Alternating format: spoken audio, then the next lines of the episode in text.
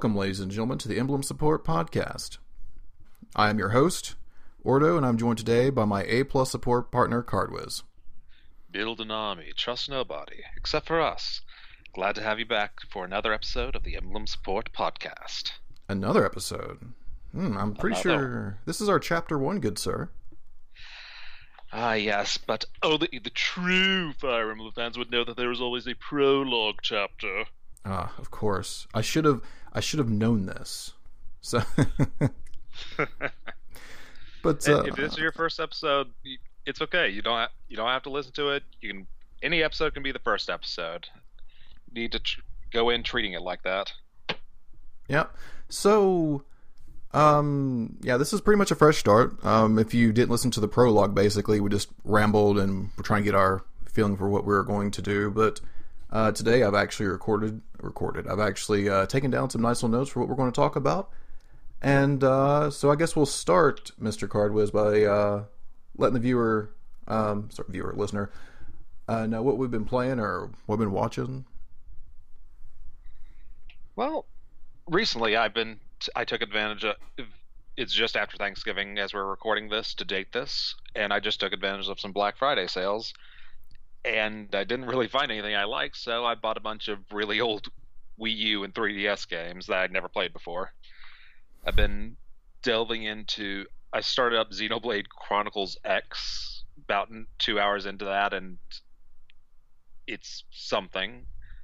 I like the battle system. I hate the the characters. I hate the animations. I hate a lot of it, but I'm going to try to put at least put another hour or two into it so I can actually get into the exploring the world. Also got the Paper Mario game on Wii U. Haven't opened it yet, and I also got a with the Let's Go Pikachu and Eevee coming out. I've been on a mini Pokemon kick, so I've got myself a, a game I've never played before. Pokemon uh, not Omega, not Omega Ruby, the other one, uh, Alpha Sapphire. It never played that generation on Game Boy Advance, so I got it on 3DS, and so far I'm enjoying it. Uh, enjoying the Pokemon, enjoying all the water, even though there's too much of it, according to the internet. But I'm having a good time. Having a good time in a little bit of a nostalgia land as I get ready for to prepare for more Fire Emblem in the future. Sounds pretty good. Uh, what do you think of that? Uh, what do you think of the theme song for uh, Xenoblade X? You know, the Black Tar, whatever song is that, that plays whenever you fight somebody. I'm enjoying the song okay well enough.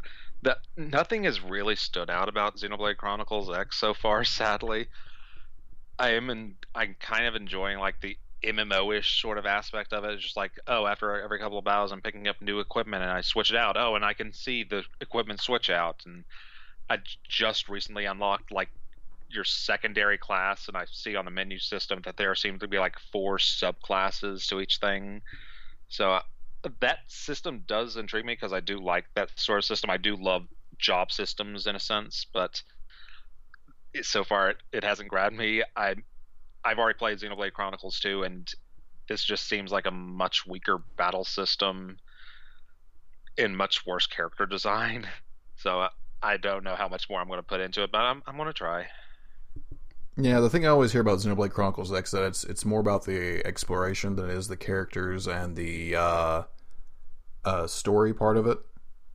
So I mean, Yep. I can't I can't really say much too much else about it. Like I always wanted to pick it up, and I was kind of hyped for it, but uh, it just uh, it, its release date and me just didn't didn't uh, it just never came for me.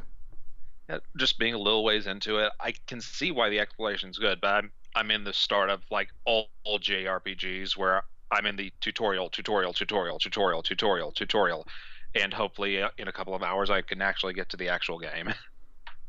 Yeah, but if you remember Xenoblade Chronicles 2, I mean, once you reach chapter 7, they're still giving you, like, not well, not as much, but there's still, like, a thing like, oh, yeah, here's one more thing you can do. It's just like, oh, God, please stop.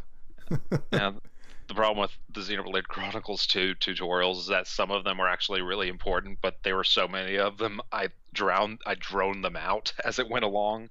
So by the time I was just like, wait, how am I supposed to do these breaks? What is that weird orb that's circling the enemy right now? What's going on? I'm so confused. Yeah, I mean, I mean, it's you know typical JRPGs. But uh, as far as me, I've been playing Kingdom Hearts: Birth by Sleep. I finally finished uh, uh, Aqua's Path because I'm I actually picked up the entire series, which you know is pretty simple to do. No reason not to play this good series. Was that the one that was originally on Vita? Uh, PSP. PSP. Yeah, I mean, I, I played it before on the on the PlayStation Three collection, but I was just like, uh, I'll just buy all the collection, just have it on PS4. So, uh, I just finished the last little bit of it. I think I have um the last episode to do, and then I'll be completely finished with that. And then uh, as far as Black Friday goes, the only thing I picked up was uh, Life is Strange. Um, it's not two; it's the other one, the prequel. Before the Storm. Yeah, that's it. It was like I think like the special deluxe version was like ten bucks. I was just like, that's pretty much a steal. I did enjoy the first one, so uh, I haven't got to play it yet. I'll probably do it after I'm done recording this. But other than that, um, moving on. Um, here's something that, that I really wanted to do, and I actually posted this on the Twitter account. Um, you know, you and I are super passionate about this series, and you know what we really want to do with this podcast. Um, with that said, though, there are gaps in our knowledge, and sometimes we actually do miss a few things. So if you ever have any corrections for us, you know, drop them in the comments or send them up through uh, our Twitter account called Emblem Supports. Yes, I finally found an at that I was happy with today. Um, and with that said, you know, I caught a few, uh, actually caught a couple of uh, corrections for us to do. Uh, last week we were talking about um, the things that were in Smash Brothers, since we were just coming off that Smash Direct. So um, I missed Tiki and the Black Knight being assist trophies now, and um, for whatever reason, I kept saying, "Oh yeah, there's eight Fire Emblem characters. There's eight Fire Emblem characters." When we were talking about our Smash Brothers Seven, and so um, I wanted to do a correction for that personally. So uh, here's the characters that I've listed that I would actually choose for Fire Emblem. Um, if you remember my question to you, the audience was that you know if you could replace or you could choose you know seven Fire Emblem characters instead of the ones that we have, um, you know, give us give us a shout out and tell us you know what characters you would actually like, with the exception of Marth. Marth has to stay because he's like the guy. He's your Mario. He's your Link. So excuse me. Um, here's who I chose. I chose Ike, Roy, Corrin. Uh, replace Lyn. Sorry, replace uh, Lucina with Celica. Replace. Wow. Okay, I'm sorry. My handwriting is really bad. sorry. Replace Robin with Celica, so you can still have like you know magic and sword play, but maybe lean her a bit more towards magic than swords. Um, put in Lyn because you know she's super popular, but like give her a, instead of just like making her a sword user, maybe mix her in with bows as well because she can have bows as her upgraded class. And then the last one I have Ephraim because I love I love GBA games, and uh, he has he has a lance, so I would have one, two, three, yeah, whatever. You know, that's what I put. Yeah, when we were doing the conversation last in the prologue episode, I was I brought up the list of the Smash Brothers characters, and we kept saying eight for some reason. I just kept going through a list of characters, just like I'm only counting seven. I'm either missing one, or Incineroar was a secret Fire Emblem character that I'm not remembering. But I, I should have subbed something at the time.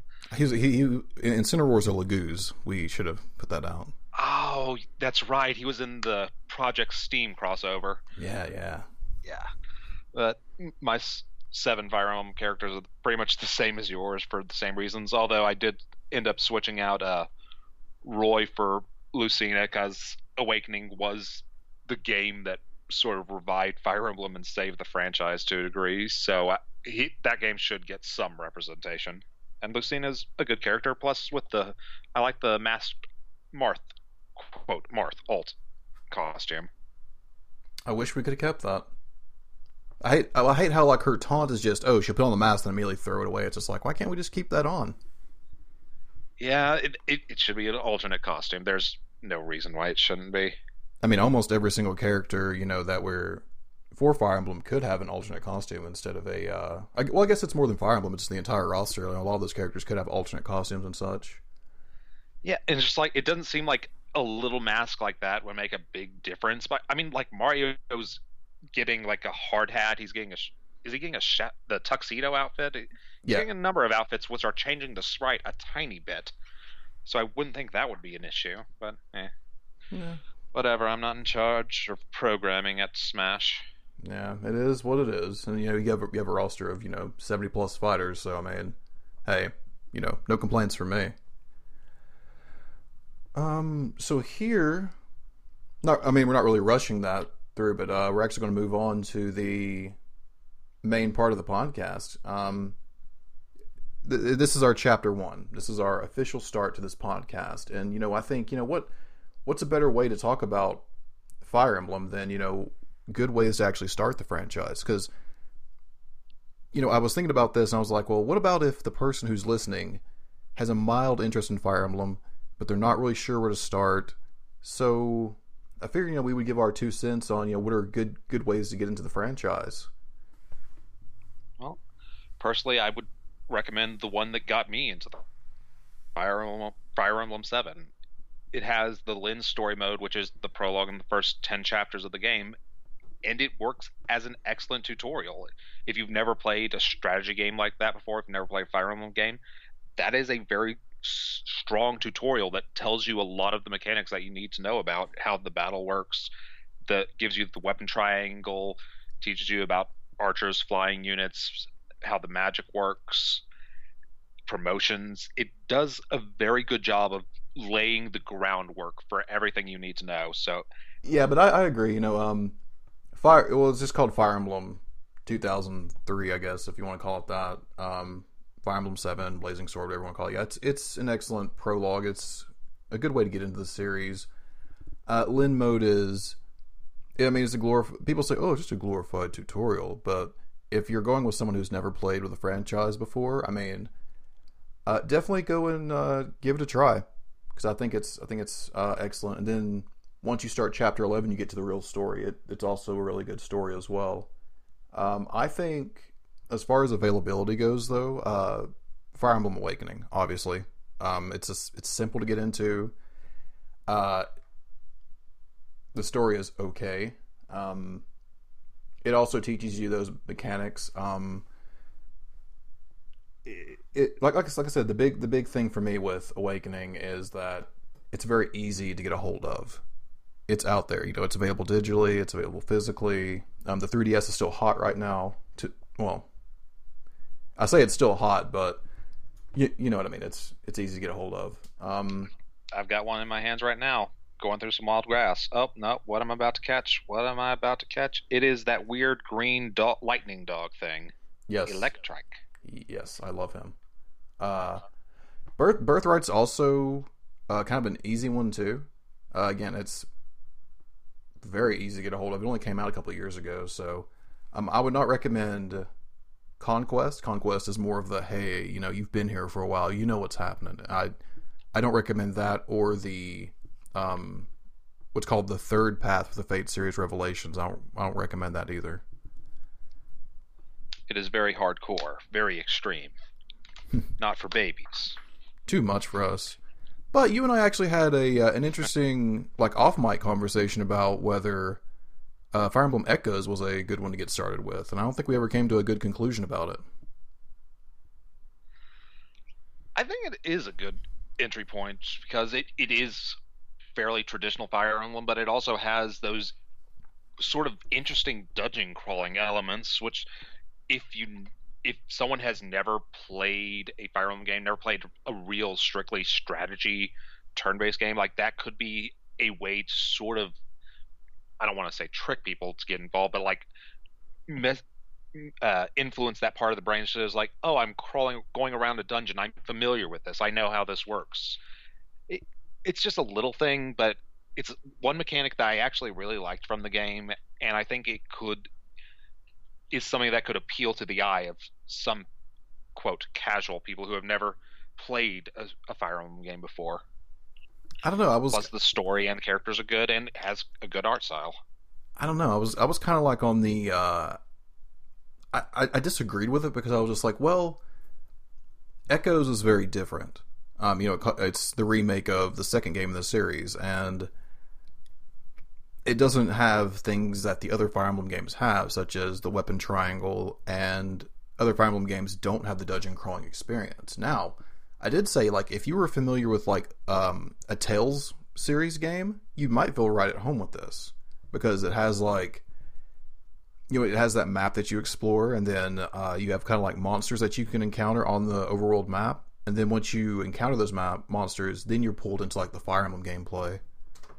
But I don't know. I just I just don't think it's a good entry. I think like if you've played a couple of titles and have those underneath your belt, then yeah, definitely jump to Echoes for maybe your second or third game.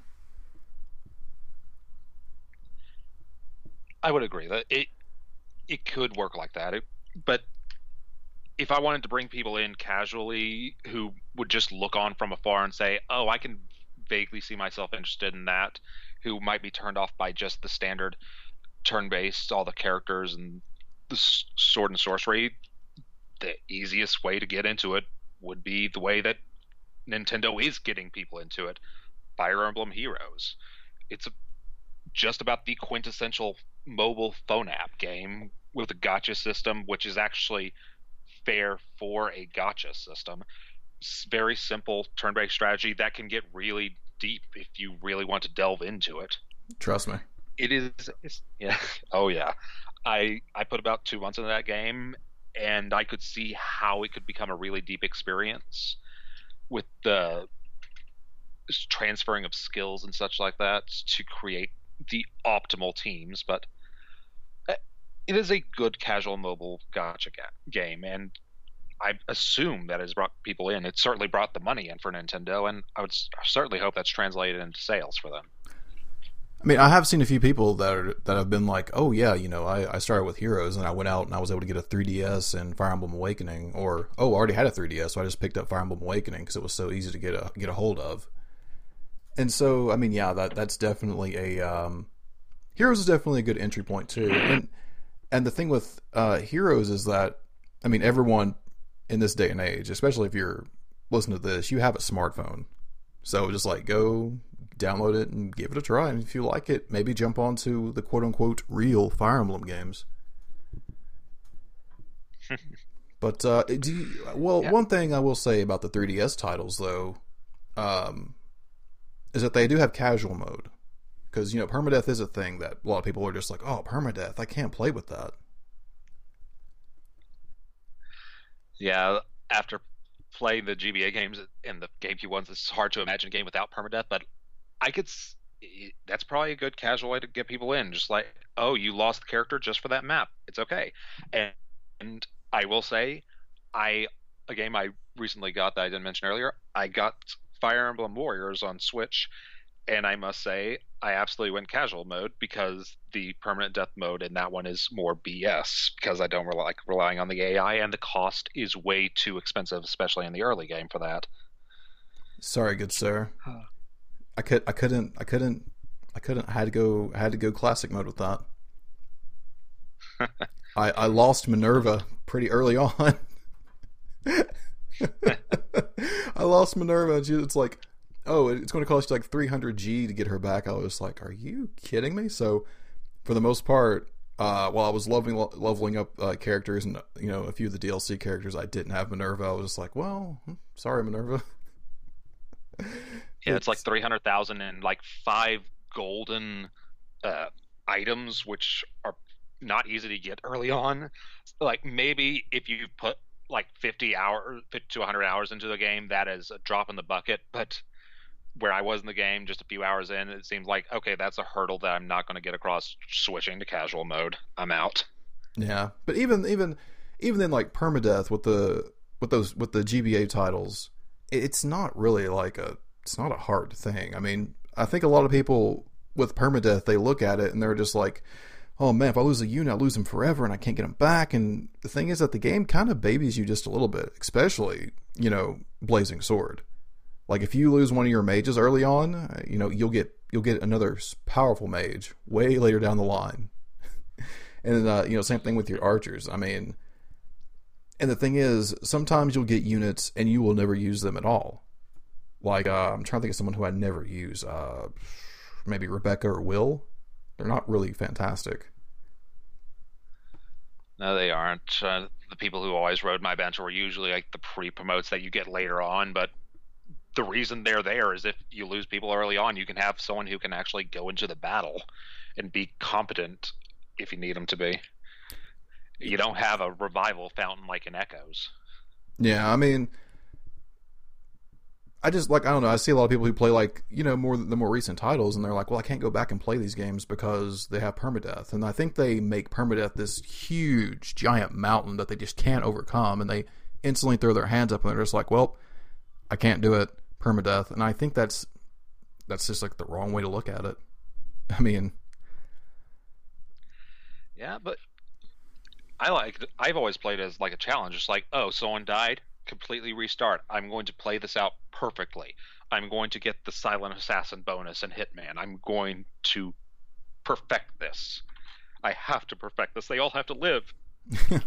well, you see, when I first started, like uh, I I mentioned the prologue that I mentioned it in the prologue. At least I believe I did. That my first game was the Sacred Stones, and I didn't understand permadeath. So I was like, oh, this person's gone, you know, whatever. But then I noticed, like, after I'd saved and gone on to the next map, I'm like, oh, they're dead, dead for real. I was just like, okay. And so then I had to basically kind of plan my, I had to plan my moves better. I couldn't just, you know, send one person into a group of enemies and, you know, fold my hands up and be like, okay, well, you know, they're just going to come back whenever. No, I had to, I feel like it makes you a, a little bit of a stronger player when you have to balance that risk reward. Yeah, I could send this person into this area enemies, but you know, what's the risk, you know? Mm-hmm. I loved it. It's like I had played Advance Wars before I played Fire Emblem, and in that one, the cost of like, oh, I'm sending this infantry unit just charging in. Oh, he lost. Oh, that's a 1,000 coins down the drain. Not a big loss. It's an inconvenience, but not a real loss. In this one, in Fire Emblem, it's an inconvenience, and it is a huge blow to your army if you're losing soldiers. Especially if said soldier has a legendary weapon in their hands and they die because you lose that weapon too.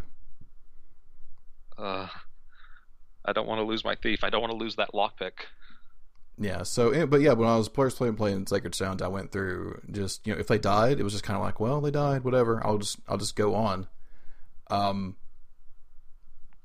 I only had one exception to that rule. Joshua. Joshua will never die. Actually, I'm lying. My best playthrough of Sacred Stones does not have Joshua in it, as I got like I got cheap shotted. I was just like, no. So Marisa had to pick up the slack, and I'm just like, this is forever a black mark on this playthrough. Uh, can't believe you let him die. It was all your fault. Now he'll never get to return home to Jehanna and rule the king. Let's let's not do this. Anyways. but yeah, I mean, those are you know some strong ways to get started with that podcast. Podcast. Podcast. Podcast. Hey, now, that's what we're doing now. Oh man, no, but those are the those are you know what we think are like basically the best ways to get into the series. So, um, I did not mention Path of Radiance because while it does of the things that the other games do as far as tutorials and teaching you how to play and all that good stuff, uh, the price is ridiculous for the most part. Oh, what? You don't have an extra hundred dollars burning in your pocket to go out to a local mom and pop store and spend it on GameCube game? And then a GameCube memory card. Over a decade ago. Yeah. Oh. Yeah. So I mean, Path of Radiance is also a really strong title, and it is a uh, one you could one you could really play through and have fun with. But again, the the the cost going into it is not worth your time. Which actually kind of brings you to that game's sequel, which is Radiant Dawn for the Wii. Uh, it's not a good title to start with either because it's a direct sequel to Radiant Dawn. I'm sorry, Path of Radiance. Get my titles mixed up. That's not the reason. That's not the reason that game's bad. Like it as a sequel is actually not terrible, but the things it does with some of the mechanics, specifically with some of the characters, is actually horrifically bad. it makes me just not want to touch that game ever again. Actually, I've played through it once and I've never touched it again. I even traded it off. I don't even have it anymore. Same. I I'm sure I have it in some box somewhere. We'll talk about Radiant Dawn someday. Yeah, one day. I don't look forward to that day. Although maybe I'll fall in love with it or something. Who knows? Maybe I've changed. I've changed my ways. You have to believe me. It's possible. I mean, like uh, you know, people have people have now kind of come around that game, and be like, "Oh man, it's so good, it's so great." I'm just like, I had a horrible time with this game. So, I think that is uh, actually, you know, we actually missed one game. What about um, Shadow Dragon for the Nintendo DS? I'd say no. I hate the art style. I think it's the ugliest game in the franchise, one of the ugliest games on the DS. I absolutely despised watching the sprites move around. And I don't love that it doesn't have some of the mechanics I love in Fire Emblem with the characters actually having support and having conversations and talking to each other and being more individuals rather than faceless members of an army. It they felt like faceless members of an army in that game, and it they should because it was an NES game originally. But if you're doing the whole remake thing, if you're going all out and making it a whole new game, I wish they had taken more of the modern things and put it into that. I kind of I, I agree with you, but then I was just kind of thinking like, you know, what about if this is actually someone's first Fire Emblem? They have no sort of like expectations, and even then, I was just like, well, it's still an ugly game. Those sprites, those like the the port. I mean, even the portraits are not really that great. It's just like you know, you have a character like Nina or Nina, however you properly say her name, who's basically kind of like I don't want to say her I don't want to say pouring her heart out, but she's talking about another character who she feels, you know, especially strong about. Don't want to spoil it for you just yet. Um, but she's talking about a character that she feels extremely uh, passionate towards, but she has like the most blank expression on her face. And I'm just like, I can't really get behind you and what you're trying to tell me. I, I just hate the character designs in that one so much that all the characters look like they're made of Play-Doh, like days old Play-Doh. Yeah. I, I can't stand I looking at them. Although I'll probably play it again one day. Maybe maybe I'll again maybe my mind will change. It's been a long time, time since I played it. I actually played it on the Wii U when it went for sale. I was just like, you know what? I kind of I need this under my belt and I, and I like Marth, and uh, the game made me actually like Marth uh, a hell of a lot more too. So there's always that. I forgot that the Wii U actually did finally start being using the dual screens that they should have been using for a long time. Uh, wish they'd done more DS stuff on the Wii U, but eh. It's it's it's can, not. Can it's, complain about the Wii U some other day. It's not the best way to play that game. But you know what? We'll talk. We'll talk about that game in the future as well. Um, there's a lot we have to talk about. But we're going to move on to our second to last thing. So, when Cardwiz and I came up with this podcast, um, one of the things we really talked about with the franchise is that we love the characters for this. And the big part of those characters are their support conversations. And so we decided at the end of it, you know, we're either going to pick a uh, a character support conversation or like a memory prism if we're talking about echoes uh, or if we're talking about heroes we're talking about the level 40 conversations. And so we each picked one to go with and mine's actually going to be leading into something. So i want to let cardwiz uh, talk about uh, a support between owain and lucina Yes. At, during the prologue, I felt that I was a little too negative on the 3DS games, and I do like them for the most part. And I want to sh- be positive. I want to show a good example. Awakenings had the children mechanic, and while I did have some problems with it, it did some things well. And one thing I liked was the relationship between Owain and Lucina. Owain is this over the top character on the surface he can seem like just this big over the top anime trope which sadly the 3ds games are sort of littered with but Owain has enough conversations that grounds him enough to make him feel more real. And th- his conversations with Lucina are some of my favorites. He doesn't address his Lucina, his cousin, as in the complete over the top manner. He tries to be he tries to act like a quote normal person around her and Lucina sees this and is like is basically tells him, "No, be yourself. This is I don't like seeing you are like this. Are you feeling all right?" And Owain just admits that he he knows how to act. I like that he, he's being himself when he's acting over the top, but he's not an insane person. He's not crazy. He's just a over the top character, and he embraces that. It makes him feel a little more human. He's still a little tropey, but he feels more like a human being after this conversation. It not only that, we get a little bit of lore on the side.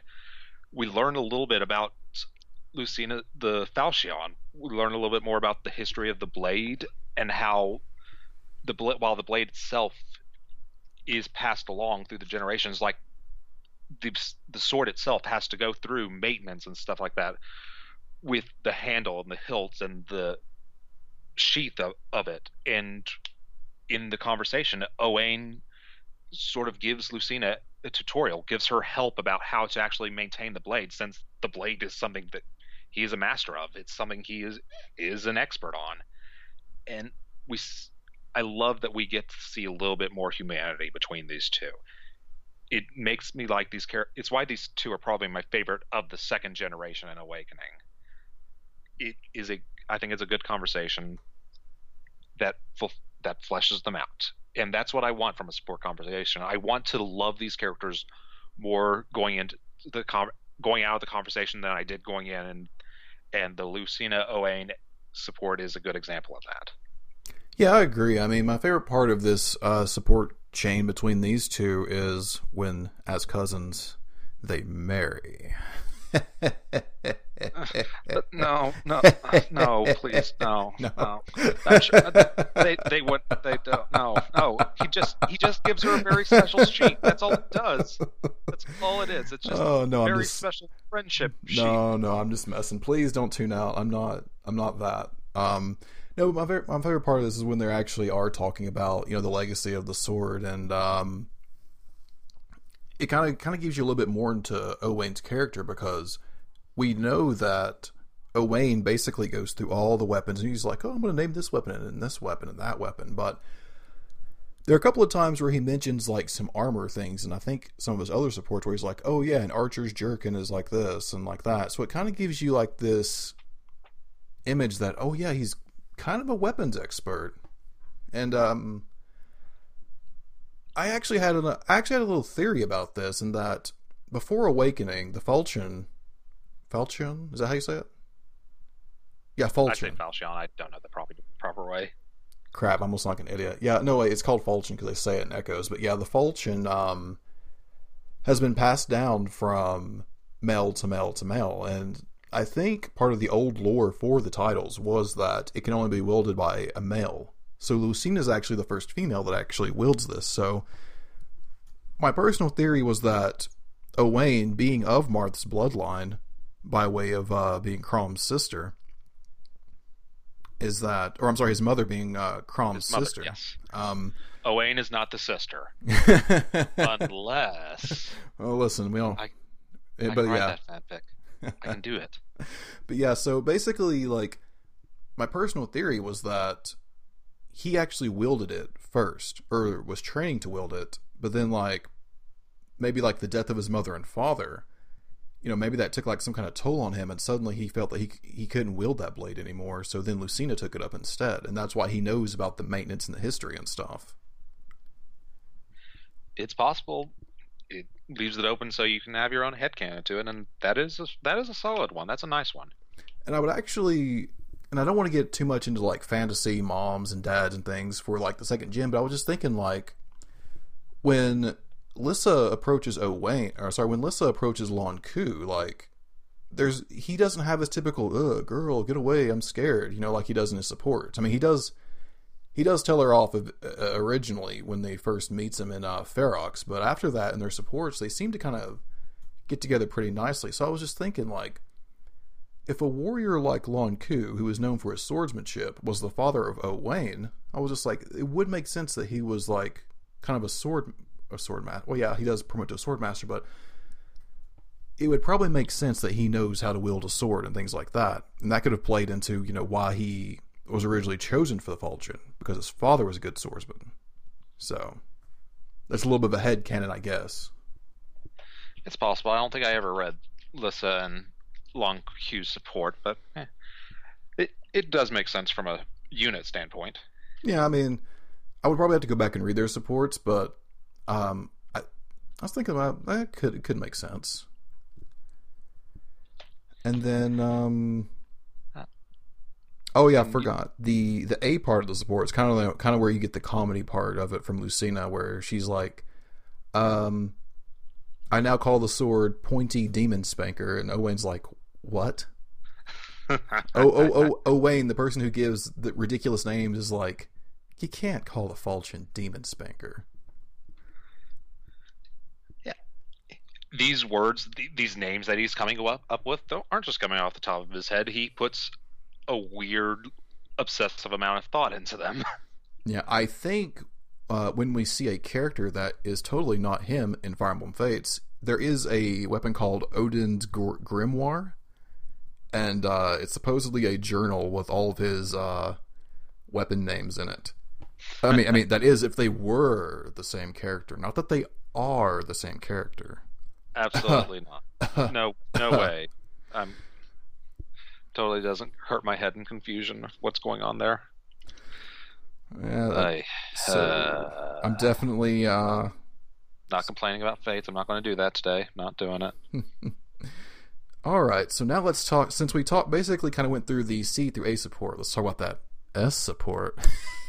no, no, we don't acknowledge that.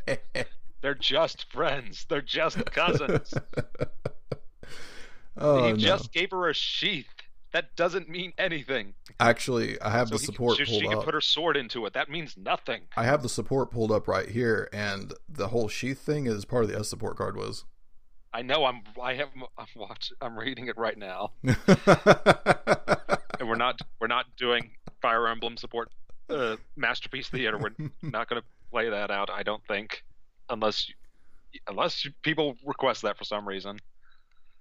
Uh, a thoughtful gesture, Owain, but Falchion already has a sheath. uh, no. no. oh. So um yeah, we'll end that there. It's so no incest, were... even though lots of the games sort of imply it a little bit. No, no, we won't. We're we're not going to get all genealogy of the holy war on this one. No thanks. Uh, um, but anyways, what's your support? What's your support? so anyway, so I mean, like, if you were to give the support uh, a rating, let's say an emblem rating, how many emblems out of five would you give the support? Out of five, I'd, I'd give this a good four it's a very strong support. I think, like I said, gives a little bit of lore to one of the most important things in the Fire Emblem universe with the Falchion. It makes Owain more of a human and lets Lucina interact a little bit more, so she's less of a 2D bland character. Yeah, I, I, agree with you with everything you said. Um, I give it a four star as well, mostly because um, we get to see a different side of Owain and Lucina It kind of like you know kind of reinforces you know that you know she is the Falchion's chosen wielder rather than just someone who's like oh I have to wield the sword now. And with that, I guess we'll move on to my uh, support, which I didn't choose a support. Um, I mentioned that we will also talk about uh, some of the level 40 uh, heroes quotes, and I, I chose one because it's going to play into something we're going to announce um, in just a moment. But with that said, if you all have any um, support pairing conversations that you want to talk about, send us one and we'll uh, we'll look over it. So we'll do uh, Cardwiz will pick a support, I'll pick a support, and then we'll talk about one of the supports that you the uh, you the viewer listens to. So a little way to get y'all uh, involved in this process. So, um, when Fire Emblem Heroes was first announced, they had something called the Choose Your Legends, and so everyone was to vote on every about about like ninety nine percent of the characters um, in the game in the entire franchise, and they were going to get like a special costume and a, uh, a special unit in the game. And Roy came in number two for the males, and so they gave him a special collie. collie they gave him a special costume based on his father, Eliwood, and uh, he actually wields his father's sword and stuff. And his level forty conversation is very, uh, it's very nice. Um, it's probably one of my favorite things. It really gives him uh, some some context as a character, and so I'm going to read that out. Quote: When I was young, Marcus, a knight who had long served my family, told me many tales about my father. He spoke of the heroic things my father did in his younger days, the many allies he met on his travels, and he told me how my parents first met. I would get so excited hearing those stories. I looked forward to them far more than any other tale. That's why my that's why I admire my father so much. He's my hero. I, res- I may resemble him, but I have so much to learn, and I have to get a lot stronger before I can truly claim to be like him.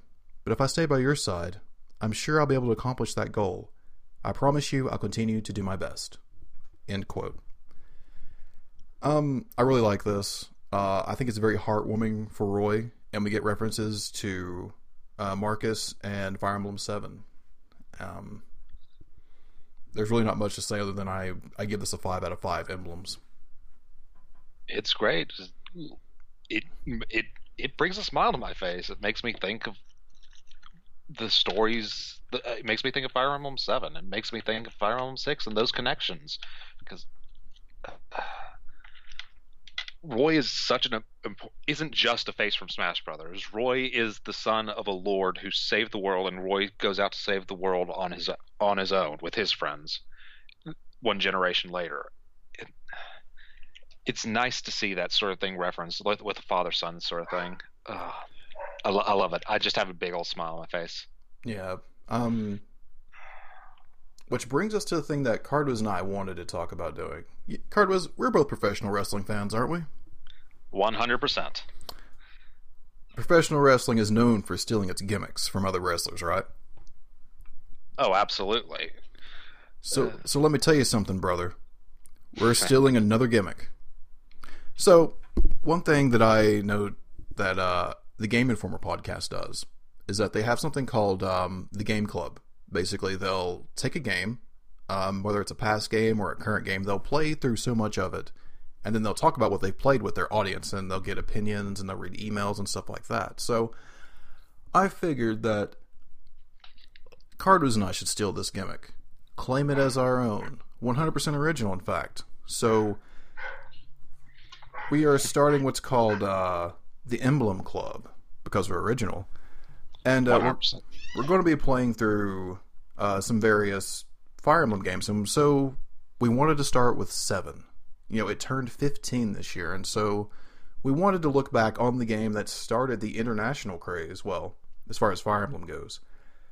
Um, and so we decided uh, we're going to play through. Sorry, what chapters was it again? I didn't actually write the chapters down. We're going to start by playing Eliwood's story. We're not going to do the Lyn hard mode tutorial to make people make our unit stronger. We're going to start with Eliwood, Eliwood normal mode, and we're going to go chapter 11 through 16. 16 is the cast is the where they've taken going back into Caelin and taking back the okay. Marquis castle where you it's the chapter where you end up getting Raven and Lucius back. Okay, yeah, we'll talk about that when when it comes yeah. to it. I just couldn't. I just for some, for whatever reason I forgot to write the chapters down. Yeah, well, yeah, that, um, that's a good chunk. That that's a decent chunk, and we it's starting to get into the chapters where you have to put a little bit more thought into movements. It starts getting a little bit hard, and we're just playing on normal mode. We want to have as many units on the field as possible. We want to, since this is our first playthrough that we're going through with you guys out there. We want it to just sort of be nice and fun. Yeah, and then we'll uh, we'll do a, like a like a brief write up of um, Lyn's story and Lyn modes. That way we have some con. That way we have some uh, some reference points for Lyn when she eventually shows back up. Mm-hmm. And as we're playing along with the game, we'll be telling the stories about oh, this character Kent uh, Kent came from behind and uh, he ended up saving Lyn in this spectacular fashion, or oh my goodness, I can't believe it. Florina got one percent crit on a lightning bolt. I can't believe it. I, those are the kinds of stories I love to share with people. I personally, I love, I love uh, listening to sports podcasts. I love fantasy football talk. It, it I know p- some people are in the minority. I love hearing the tough beats of how people got screwed over, and I love hearing story in conversations I've had with you over the many years that we've known each other and played Fire Emblem so many times. I love the stories of how one character ends up becoming a god in a playthrough that we never would have expected, or how someone gets RNG screwed.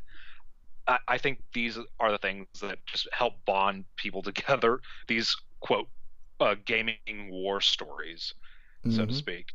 And you know, send I, I us send us your um, send us your comments um, from your playthrough. Maybe you had someone that became a god who wasn't supposed to be, or maybe you had an unbelievable save or something like that, and we'll read it out in the podcast. You know, we're always interested in hearing um, hearing what you got to say. And plus, we we just get to play good games over and over again, and I it gives me excuse to play this game again, even though I was probably going to play it again anyway. Oh man, it, it's going to give me it's going to give me a reason to revisit games I haven't either played in forever, wouldn't give another chance. Maybe we'll do Shadow Dragon one day. Maybe I'll finally give that one a chance. Maybe I'll give Fates another chance. Maybe I'll actually get to play this copy of Fire Emblem Path of Radiance that I just bought.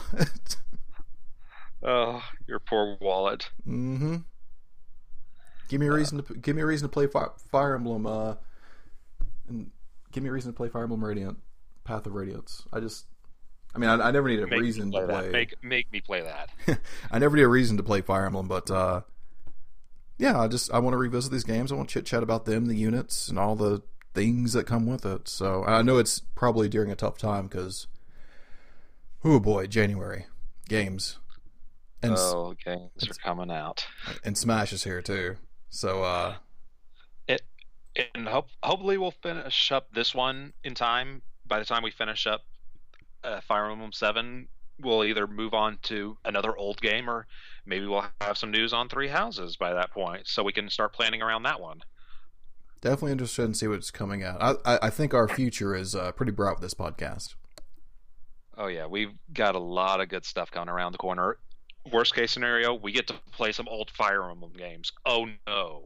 How, How terrible! Yeah. well, I think that does it for this chapter. Cardwiz ready to get out of here ready to get out of here. I think we just leveled up. Uh, I think we, I think we got a good one. Me too. So I think sadly my my rambling point leveled up, but oh well. We'll I'll work on that in the future. That's all right. We're all getting started here. So, if you want to get in touch with us, you can follow us at Emblem Supports on Twitter, or you can email us. And yes, I remembered the email this time at emblempodcast at gmail.com. And, um, well, Cardwiz, together, we ride. Let's get out of here.